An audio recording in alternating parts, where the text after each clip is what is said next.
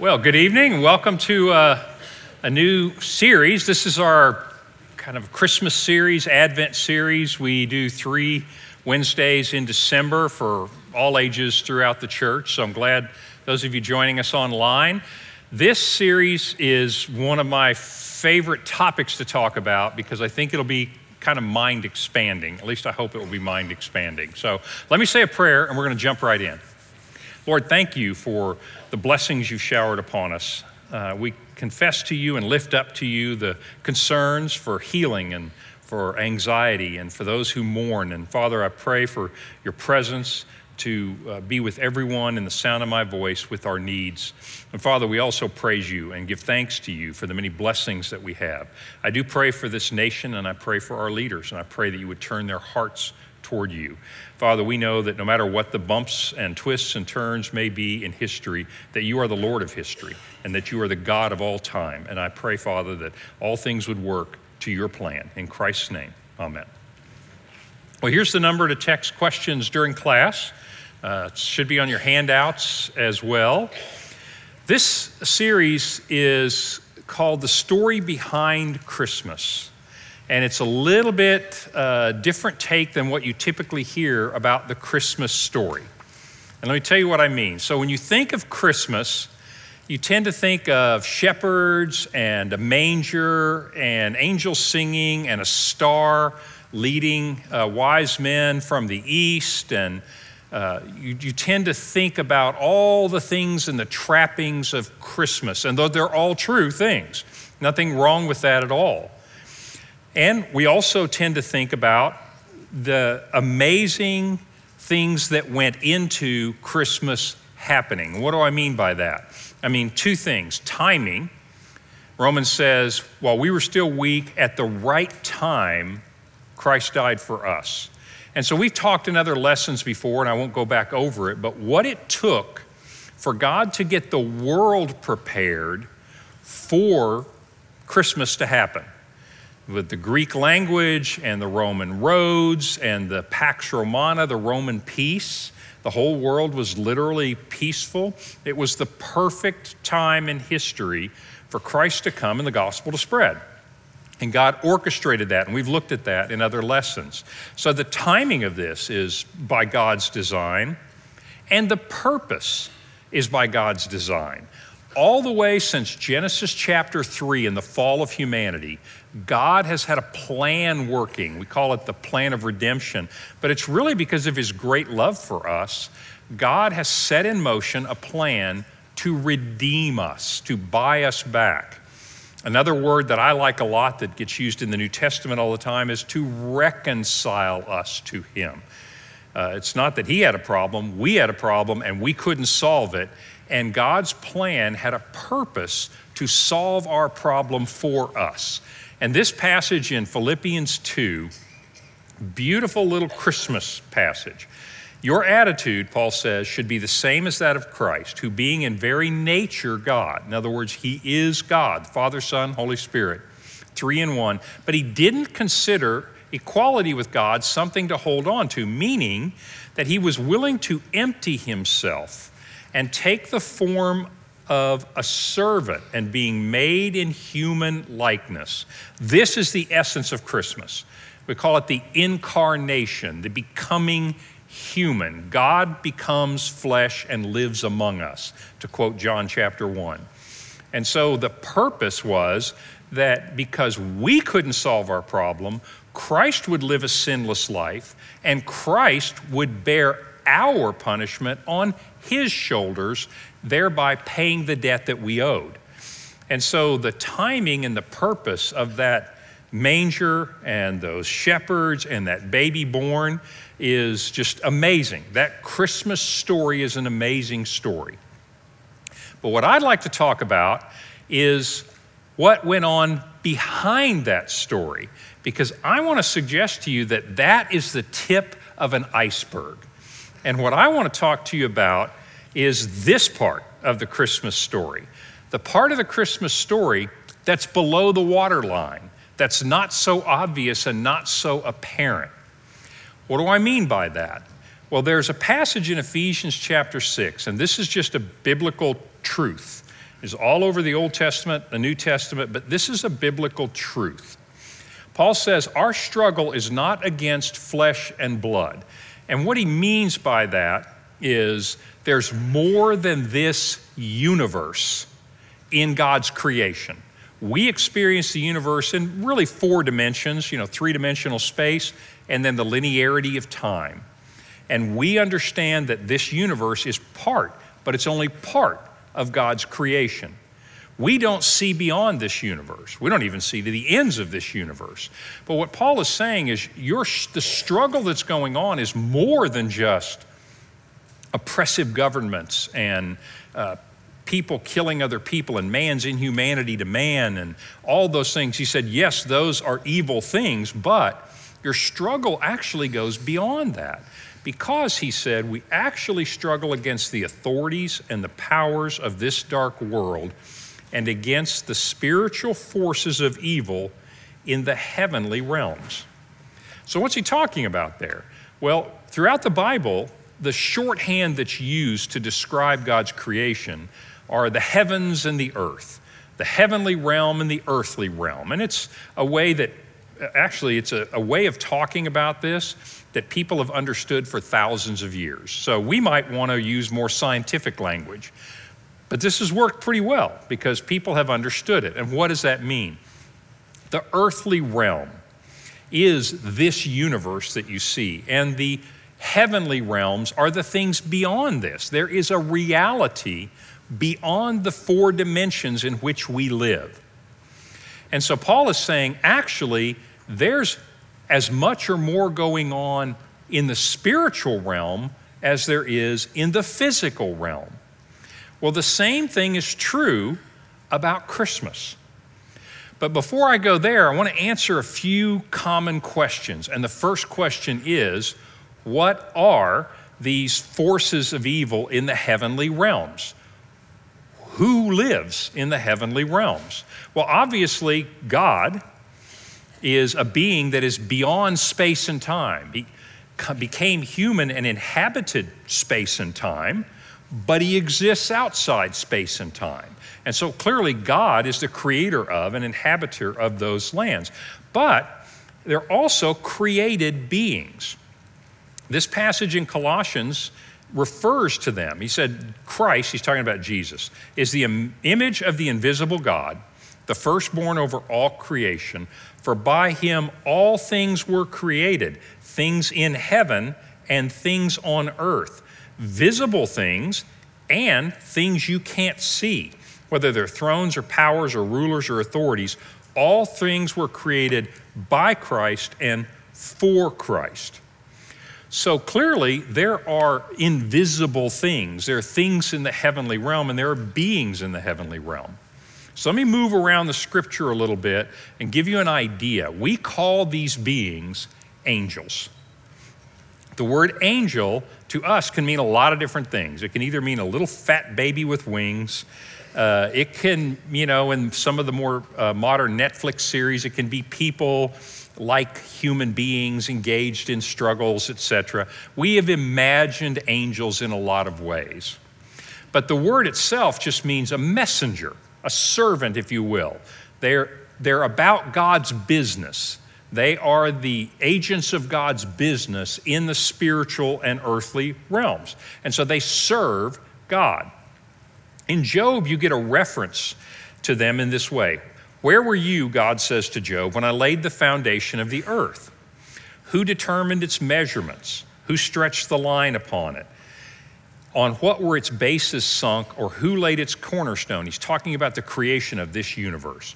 He said, when I did that, when the morning stars sang and all the sons of God shouted for joy. Well, now that's interesting.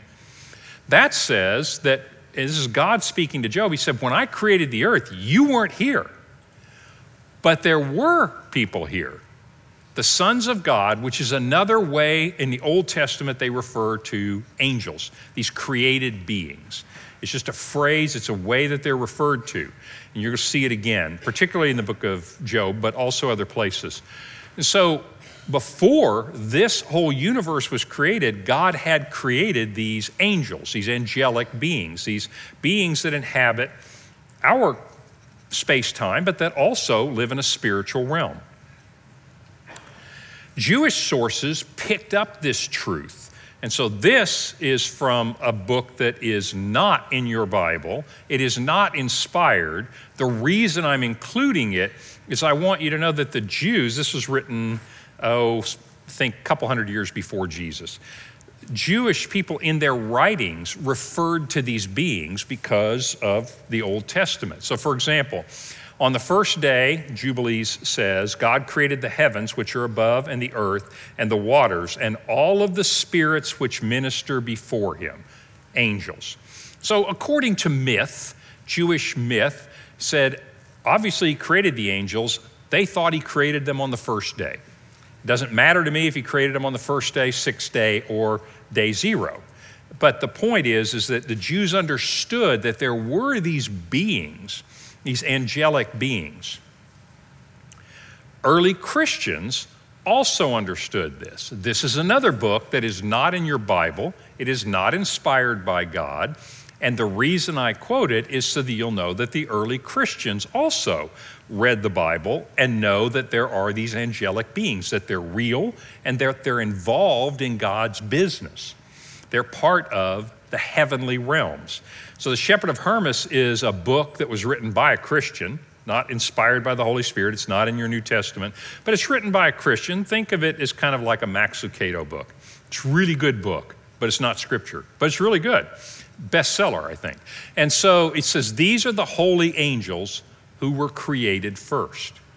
So my point to you is that the scripture talks about these beings and that Jews from time immemorial and Christians from the very beginning understood that these were heavenly beings in the heavenly realms and that they existed to serve God. So who are these forces in the spiritual realm? Well, the ones that we know about are angels. Angels seem to have the capacity and the capability to inhabit a three-dimensional space. They also inhabit the spiritual realm. They serve God, and you'll see references to angels at various parts of Scripture. For example, one that you know very well this time of year is, if you remember, an angel visited Mary, and it was the angel Gabriel. And he said, I stand in the presence of God, and I have come to tell you, you are most favored by God, and you will have a son, and he will be the Savior. And so that's an angel being about God's business in the world. Angels are doing a lot of things, and we're going to talk about some of those things. But that kind of answers the question, I hope, of who are these beings that are in the heavenly realms? They are created beings. There's no other God. They're created by God, and they're created for a purpose, and that is to serve God and serve his purposes. Well then, in that case, what are demons? Because we also know the Bible talks about demons. So let me pause there. We'll do a question on the angels before we get into the demons and complicate things. Question. Well, it's really about these different books. Who decides if something is inspired or not, and what is the criteria used for that? Okay, that is a big subject, and I'll give you a really short answer, but we ought to talk about that sometime. How did the books of the Bible get into the canon? I'll tell you the real answer, and then I'm going to give you the mechanics of it, is these are books that were inspired by the Holy Spirit, and God orchestrated getting them in. If you know the story of our Bible, you would go, only God could preserve this Bible. I mean, it is a miracle that you have these documents, considering how much effort went into destroying all of these documents. So that's the short answer. In terms of when these letters were collected together, the early church understood that some of these were the Word of God. Think Matthew, Mark, Luke, and John. They absolutely knew who wrote them. They knew what they said. They agreed with each other. They knew that was Scripture. They saw I showed you Hermas, Shepherd of Hermas, from about 150 AD. It's pretty early. And there were earlier books than that. Many of them didn't even pretend to be from God. There are all kinds of Christian writings and letters from the early 100s, but none of them say, thus saith the Lord, right? None of them say, that they say, this is a letter from me, Joe Christian, to you, my fellow Christians somewhere else. They don't pretend to be. So most of them don't even pretend to be. And so the three basic criteria that you would look at is it had to have an apostolic connection. In other words, it needed to be connected to an apostle, one of the 12 that God ordained. So for example, in Matthew, Mark, Luke, and John, Matthew was one of the disciples, but he's also, after the resurrection, one of the apostles sent out, and so was John.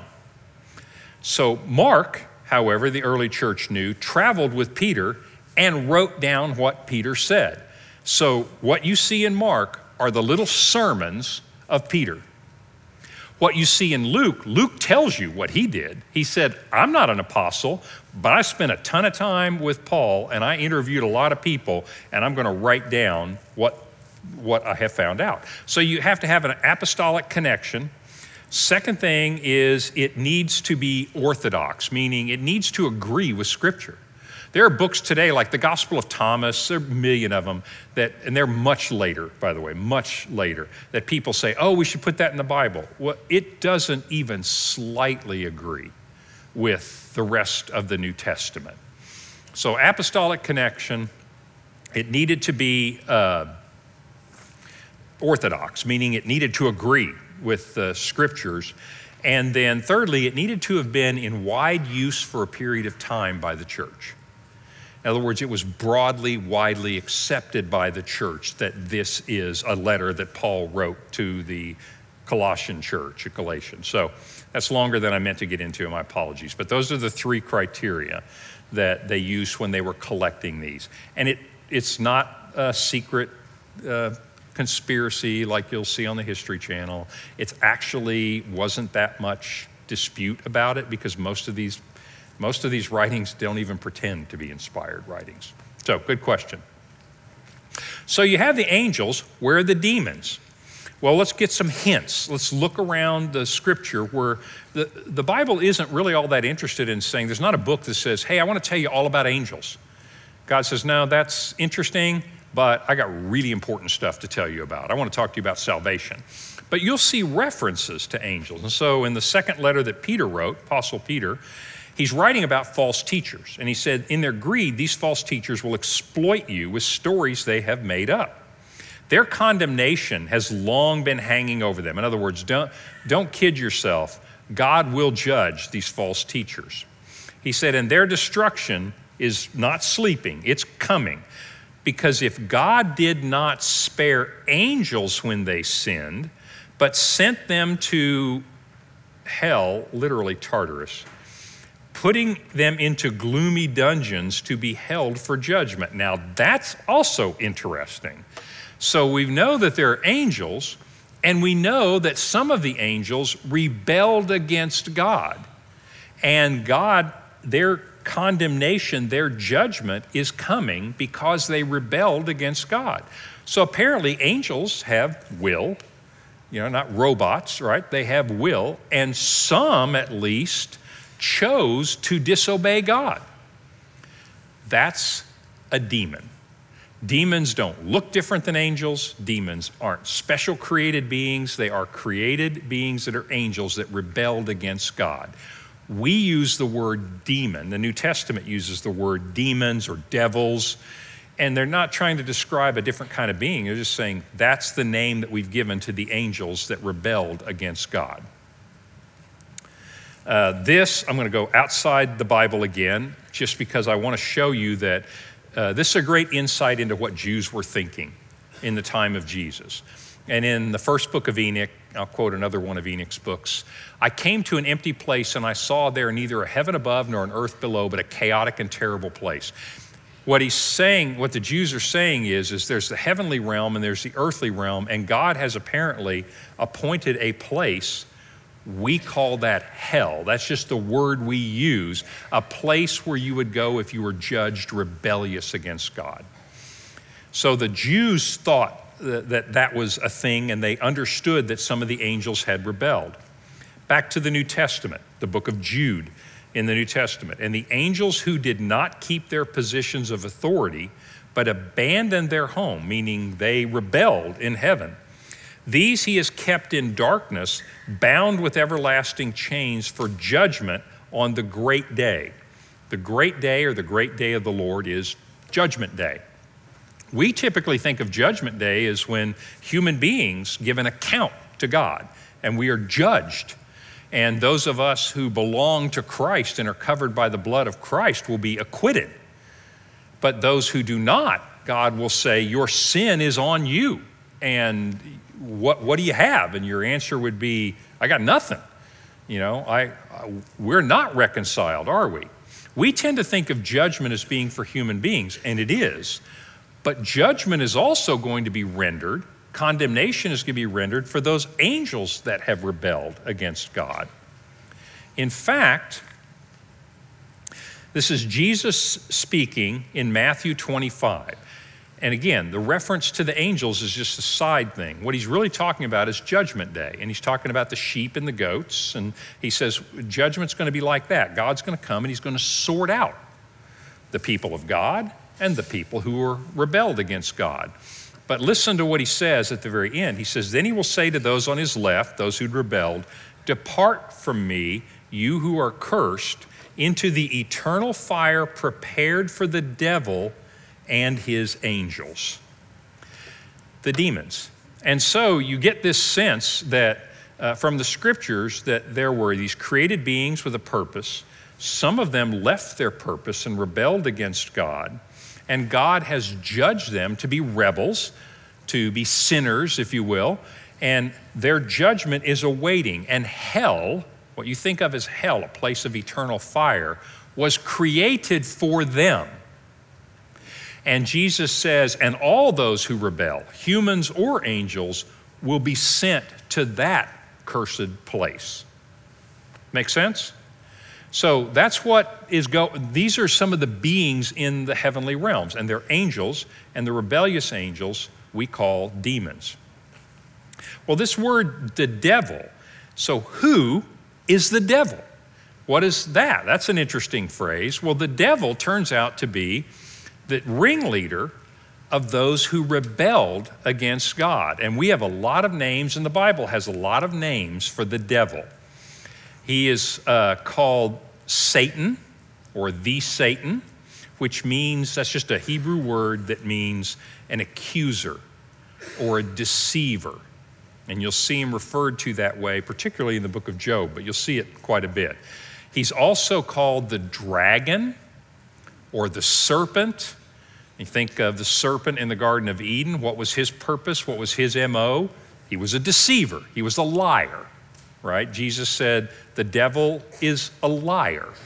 And so this angel who was cast out of heaven is, we call him the devil or Satan or the dragon, various other things. So what does the Bible say about Satan, about this angel who was the ringleader to rebel against God? There are a lot of cryptic passages, but I'm going to show you what people have understood about Satan. And I'm going to go to a lot of different sources, but I want to start with the scripture.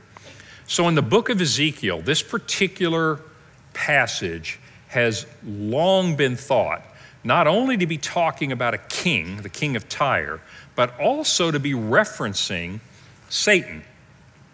The word of the Lord came to Ezekiel and he said, take up a lament concerning the king of Tyre. This is what the Lord says.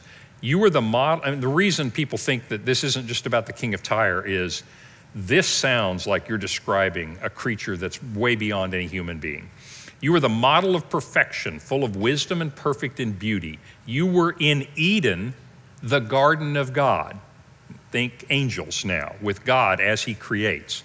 Every precious stone adorns you, ruby, topaz, emerald, etc., etc. It says, you were anointed as a guardian cherub. There are two words that are used to describe angels in the Old Testament, a cherub and a seraph. These are just cherubim, seraphim.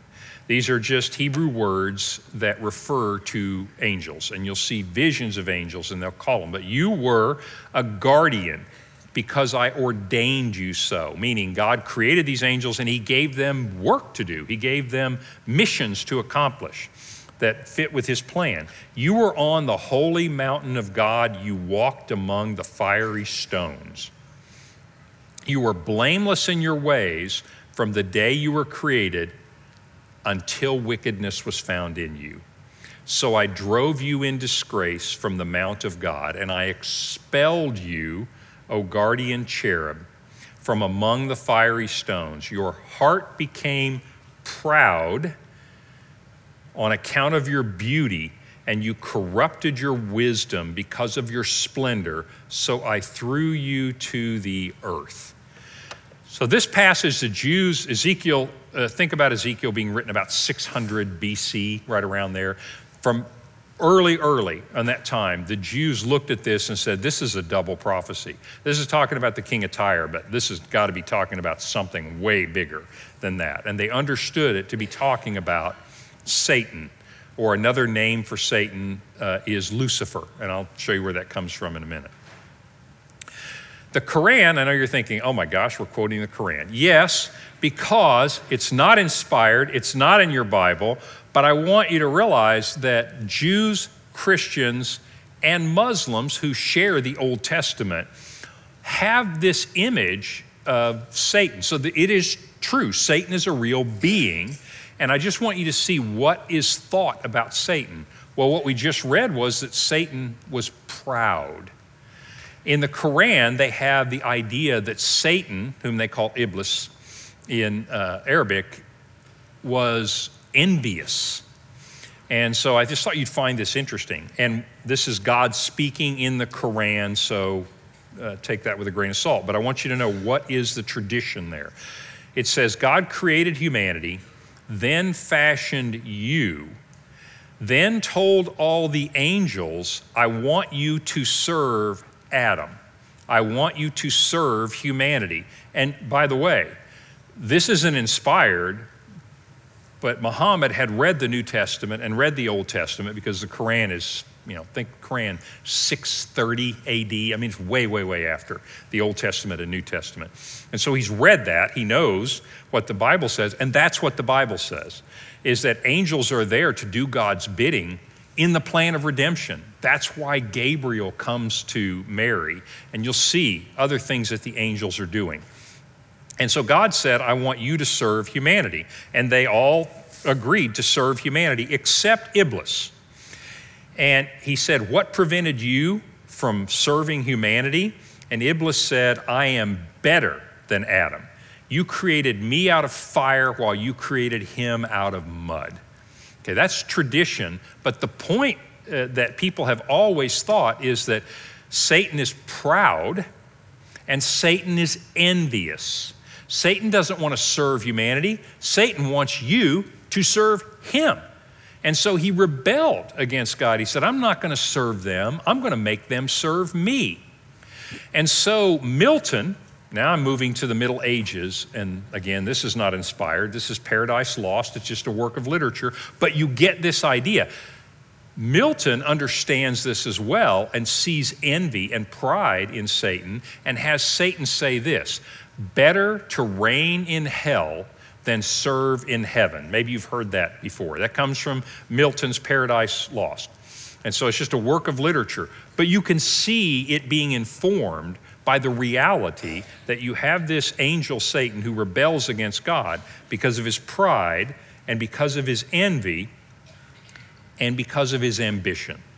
Back to the Bible, book of Isaiah. This passage is also typically thought to be talking about Satan. How you have fallen from heaven, O morning star, son of the dawn.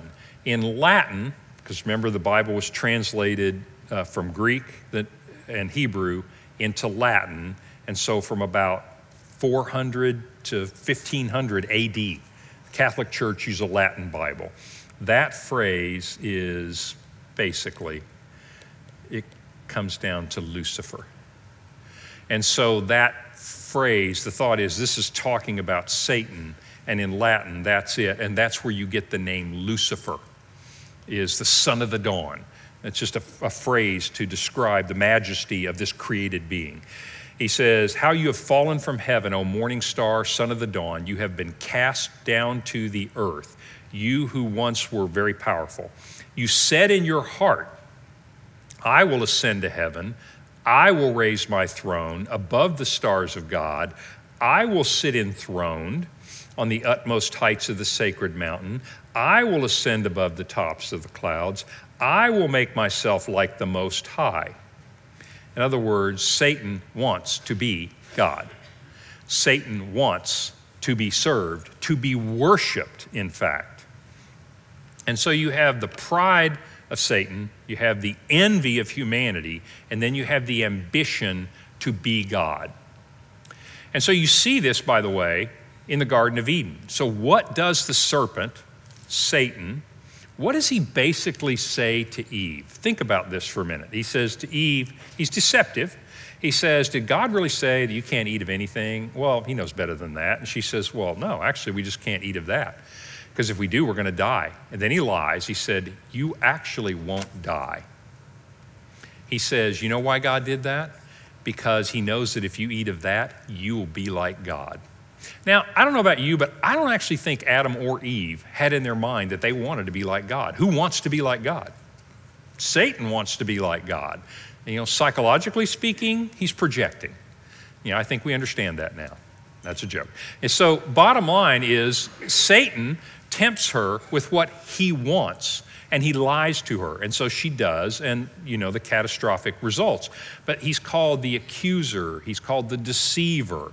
And so you see this ambition in Satan to corrupt humanity.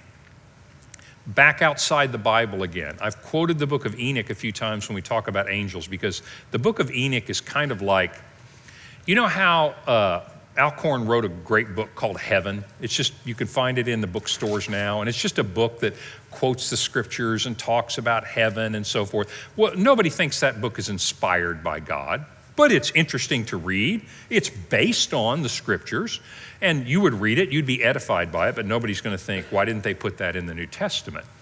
That's the way these books are.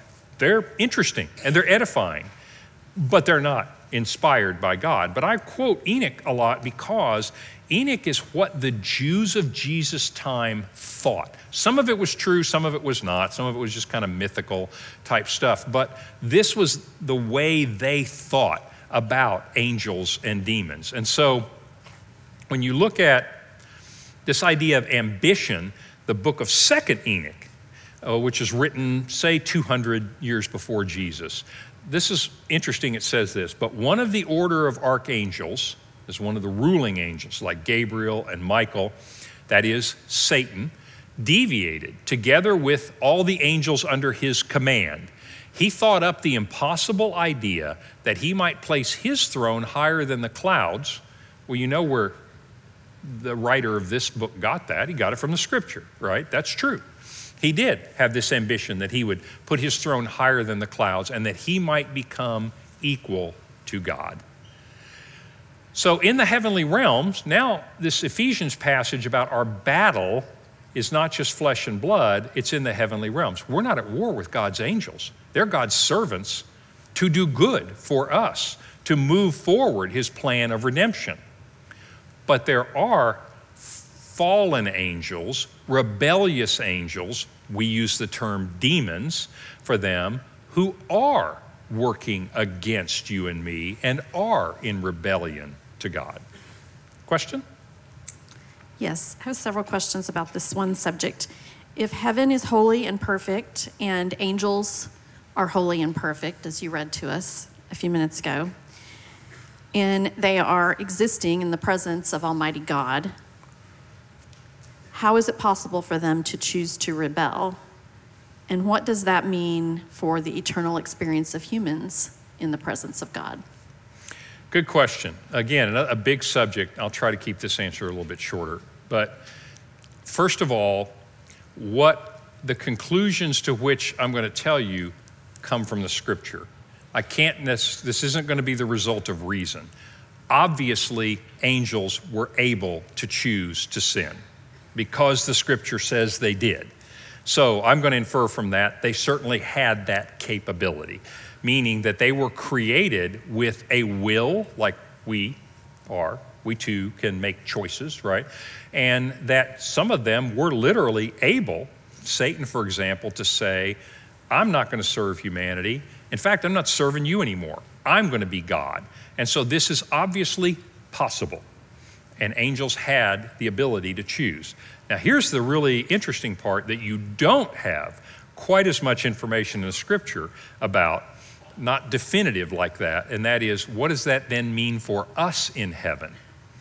Okay, I'm going to give you a really short version of this, but I want you to, if everybody went to heaven, you would have a mess. You're going to have rebellion in heaven, but everybody doesn't go to heaven, do they? Who goes to heaven? Those who have placed their trust in Jesus. I'm going to use the theological terms. Those who have been justified, meaning I place my trust in Christ, not in my own ability to measure up to God.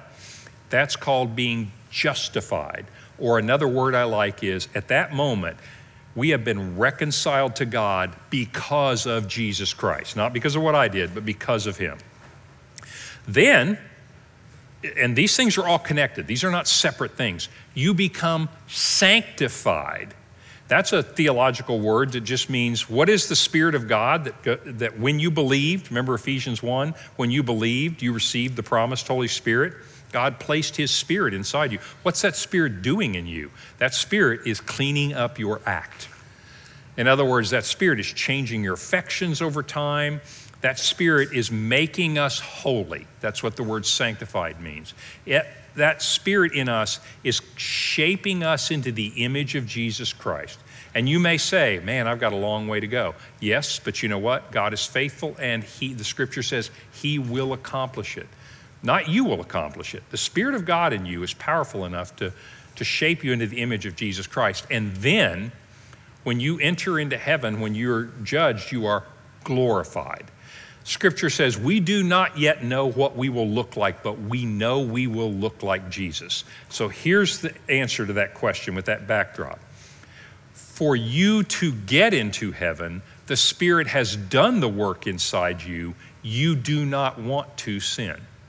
Your and my affections, emotions, desires have been so made holy that we desire to serve God. So it is not Orthodox Christian doctrine that we will be able to sin, not because we have lost our free will, but because the Spirit has conformed us into the image of Jesus Christ. It's not a big answer. I've left some things out, but that's the short answer. Okay, so clearly Jesus is not a path of salvation for the demons and the devil. Is there a redemption plan for them? Is there a redemption plan for the demons who have rebelled? Nothing in Scripture tells us that that is the case.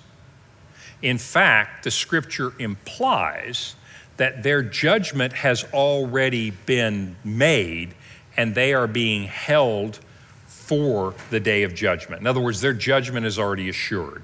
So I can only say to you what the scripture says. Can God do things he hasn't told me? Definitely, absolutely. Can he do things he hasn't told Laura? I don't know. I think she's more in tune. But in all seriousness, if I just stay with what the scripture says, there's nothing in there that would indicate that that is the case. Okay, you're probably going to get to these things, but questions about the power of demons, how much power we ascribe to them and what is legitimate? Yes, and I hadn't planned to, but we'll just talk about that right now. Yes, that's a good question. And is the devil and or the demons bound? Ah, now that's a trickier question. Yeah, so by the way, this is a warm-up. We're going to do Revelation in January.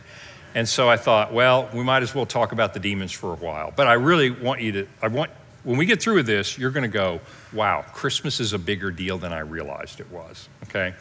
All right, so demons, angels, same thing. They are created beings. They are not omnipotent, all-powerful. They have more power than you and I do. They can live in a spiritual realm. They can live in this realm. So, I mean, they're obviously beings of greater power. That's what Satan had heartburn with. He goes, those puny things, you made them out of some mud. He said, I'm way more powerful than they are. I'm not serving them. I've got no humility at all. And so they are clearly more powerful, but they're not all powerful. They're not gods. They're not like God. They're not omniscient, meaning they do not know everything. They are not omnipresent. I'm giving you all the attributes of God here. They're not omnipresent. They can't be everywhere at one time and know everything. Demons can't read your mind. There's nowhere in Scripture that indicates that they have ESP. They might have artificial intelligence, but they don't have ESP. I gotta tell you though, okay, sideline here. If you're on social media, do you ever feel like that it's reading your mind? Yeah, have you ever done some things and all of a sudden it pops up? You know what you would really like? What? This. You go, yeah, I really would. How did you read my mind? Yeah, so anyway, they can't read your mind, but they might be as good as social media. And so my point is that they are limited in their abilities. And so if you think of demons as just being these really powerful beings, I'd rather you not think about it in that way. They are different than we are, but they do not have the powers of God. And when you think about a battle between Satan and God, Satan being a rebelling against God, this is not even, to say it's not an equal battle is misleading. This isn't even a battle. I mean, God's power is so much greater, okay? So, what happened then? And this is another interesting part. So you've got the angels created, they're created with a purpose. You get this Satan, and he and some of his followers rebel. And so what happens when they have this rebellion? And so in the book of Revelation, you'll read this in chapter 12, and there was war in heaven. Michael and his angels fought against the dragon. Michael is an archangel. He has angels that report to him, kind of like Lucifer or Satan did with him. And so they rebel against the angels. And in some sense, there is a conflict, there's war.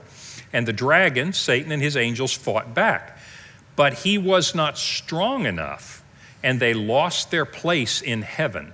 The great dragon, Satan, was hurled down, that ancient serpent called the devil or Satan, who leads the whole world astray. He was hurled to the earth along with his angels. In other words, there's rebellion and they are cast out of heaven. They lose their ability to be in the presence of God and to see God.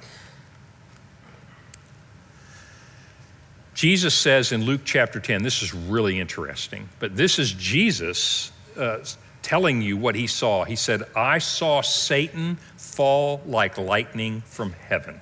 And then he goes on to talk. So these are just side things. And so this idea of Satan rebels, there's no chance Satan wins that war. And God casts him out of the heavenly realms into the earthly realms. So the interesting question is, so you've got these rebellious angels, they've been cast out of heaven. You gotta be asking yourself, what are they up to now? Well, the book of Job gives you an interesting hint to this. Now, there was a day when the sons of God, and it's not about Satan, but it gives us an interesting hint. When the sons of God, and you remember we talked about this, those are angels, came to present themselves before the Lord, and Satan also came among them. And the Lord said to Satan, from where have you come? And Satan answered and said, from going to and fro on the earth and from walking up and down it. And so Satan is active in this universe. In this realm, he's been cast out of heaven. Jesus says this, these are both quotes from Jesus in the Gospel of John. Now is the judgment of this world. Now will the ruler of this world, think about it, this is his reference. Jesus says that Satan is the current ruler of this world. He will be cast out. What does Jesus mean by that? In what sense is he going to be cast out? He's already been cast out of heaven. And now he's the ruler of this world. We'll talk about what that means, but Jesus says that, and he's about to be cast out. This is right before the crucifixion of Jesus. When Jesus is crucified and raised from the dead, the devil's fate is sealed, and he has been defeated. It's all over the New Testament. But Jesus said that ruler of this world is going to be cast out. And then again in chapter 14, now I've told you all these things before they happen, so when they happen, you'll believe. I will no longer talk with you because the ruler of this world is coming. He has no claim on me. And so I'm going to stop there. And I just wanted you to get the idea of what is Satan doing. Satan still has pride, he still has envy, and he still has ambition. And he wants to be God. And guess who he wants to worship him? You. Because he doesn't want humanity to worship God, he wants humanity to worship him. And how does he go about that?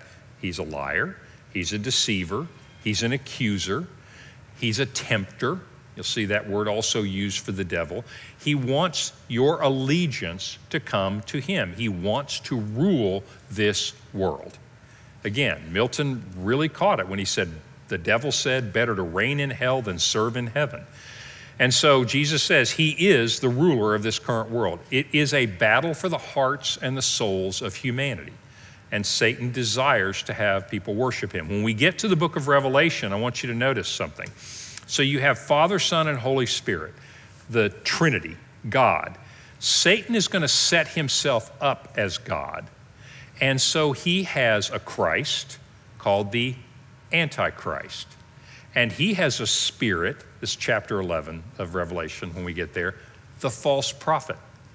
And so he has his own little unholy trinity, doesn't he? If you read the book of Revelation and you understand what Satan is doing, you realize he really wants to be God. He really wants to rule this world, and you worship him, and he's going to make his own trinity. So that's what Satan is doing. And then I love this passage in Ephesians 2 because it kind of sums this up pretty well. This is Paul talking about you and me and every Christian who's ever lived. Before we became followers of Christ, he said, as for you, you were dead in your transgressions and sins. So let me stop there. You're thinking, we know that. That's true. Our sins were on our shoulders and we had no way to reconcile with God. So before Christ, we alone were dead. I mean, we just didn't know it yet. Our punishment is already set. It's sort of like those demons. Our judgment is already set. Anybody that comes before God carrying their sin is condemned. By our own sin, we're condemned. He said, as for you, you used to be dead. You just didn't know it yet. In your transgressions and sins, in which you used to live when you followed the ways of this world and of the ruler of the kingdom of the air. That's another way of saying the ruler of this world, Satan. And the interesting thing is, the scripture says this, you serve God or you serve Satan. And most people don't think that. They think, well, I'm not going to serve God, but I'm going to serve me. And Satan says, I love it when you say that. I love it when you deceive yourself like that. Everyone's going to serve someone. To think that we are going to be God and we are going to be the master of our own fate and we're going to be the architect of our destiny, what does that sound like? That sounds like Satan's been whispering in your ear like he did Eve. God doesn't want you to do that because he knows you can be like God. Well, that wasn't true, was it? It's still not true. But you and I know a lot of people that say, I'm the captain of my fate. I'm the architect of my destiny. I'll decide what's best for me. And all the while, you and I know, and the scripture says, that poor, deceived person has listened to the lies of Satan.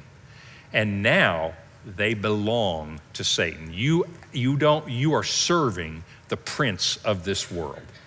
And so we will serve God or we will serve Satan. And the illusion that you're not going to serve anybody. I did it my way. I'm going to be the one who's in charge of all this stuff. I mean, if you stop and think about it, on its face, that's pretty silly. Even Nietzsche, like the world's biggest atheist ever, this is going to be a little hard to read, but this is like, or understand, but it's really interesting. Nietzsche would love to have been God, but even Nietzsche knew he couldn't be God. He said, anybody who's ever had a, I'm going to paraphrase this, anybody who's ever had a stomach ache realizes we're definitely not God. That makes sense? It's very subtle. Okay, it didn't make sense. But bottom line, even the biggest atheist ever says, we are kidding ourselves if we think we can control our own fate and our own destiny. Things happen to us.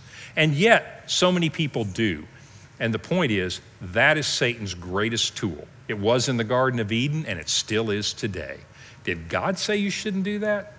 Nah, you can be your own master. You can make your own choices. And that lie is the same as it was in the Garden of Eden. And so the scripture talks about the world in which we live. This is going to make a lot of sense out of Revelation. It's actually going to make a lot of sense out of the news.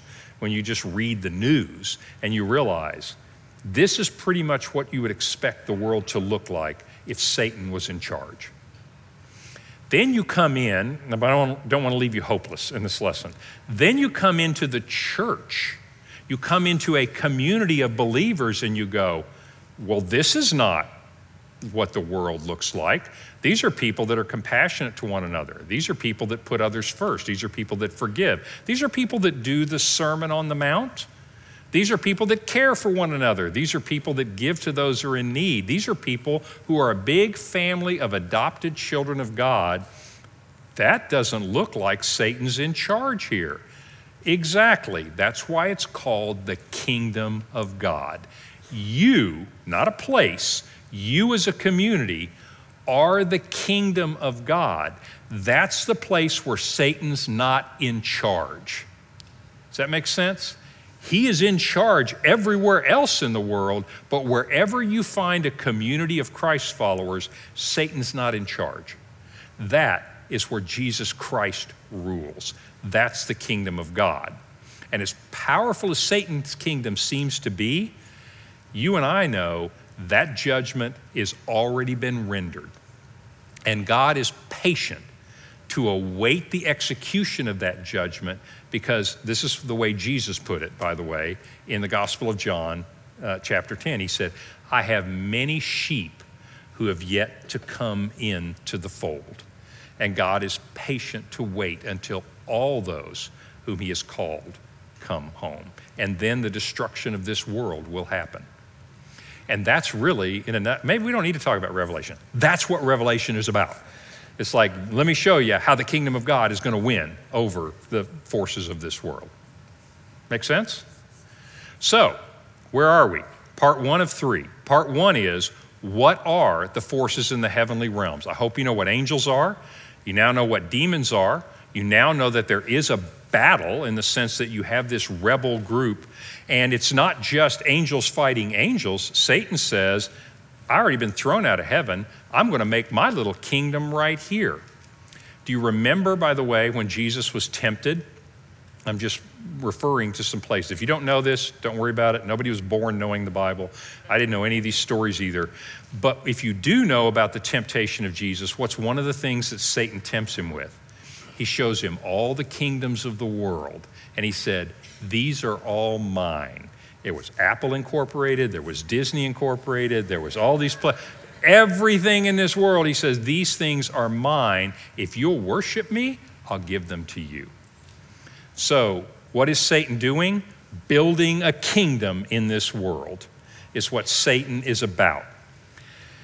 But what is the one thing, because he's remarkably successful. His ad campaign is working real well, I think. You look around the world and you go, that guy's got a great ad company because he's got an awful lot of success in this world. A lot of violence and hatred and greed and deceit and everything you would expect that wouldn't be godly is going on in the world. So he's really successful. But here's the problem for Satan. He knows that God loves these people. He knows that God loves you. And he knows that God's not going to stand by and let you die in your sins. He knows God's got a plan, and he's been paying enough attention. He reads the Old Testament too. He says he's got this deal called the Messiah. And the Messiah in some way, he doesn't have inside knowledge, but he goes, the Messiah seems to be part of God's plan. And when this Messiah comes, he's going to bring the kingdom of God. And Satan's sitting here going, last thing I need is somebody moving in on my territory. I don't want the kingdom of God here. This is the kingdom of Satan. And so I need to figure out a way to stop his plan to bring this Messiah, and I'm not going to let him get a foothold. And so in our next lesson, now that we know who all the players are, I want to show you what Satan did to stop Christmas from happening. All right, I'll see you next week.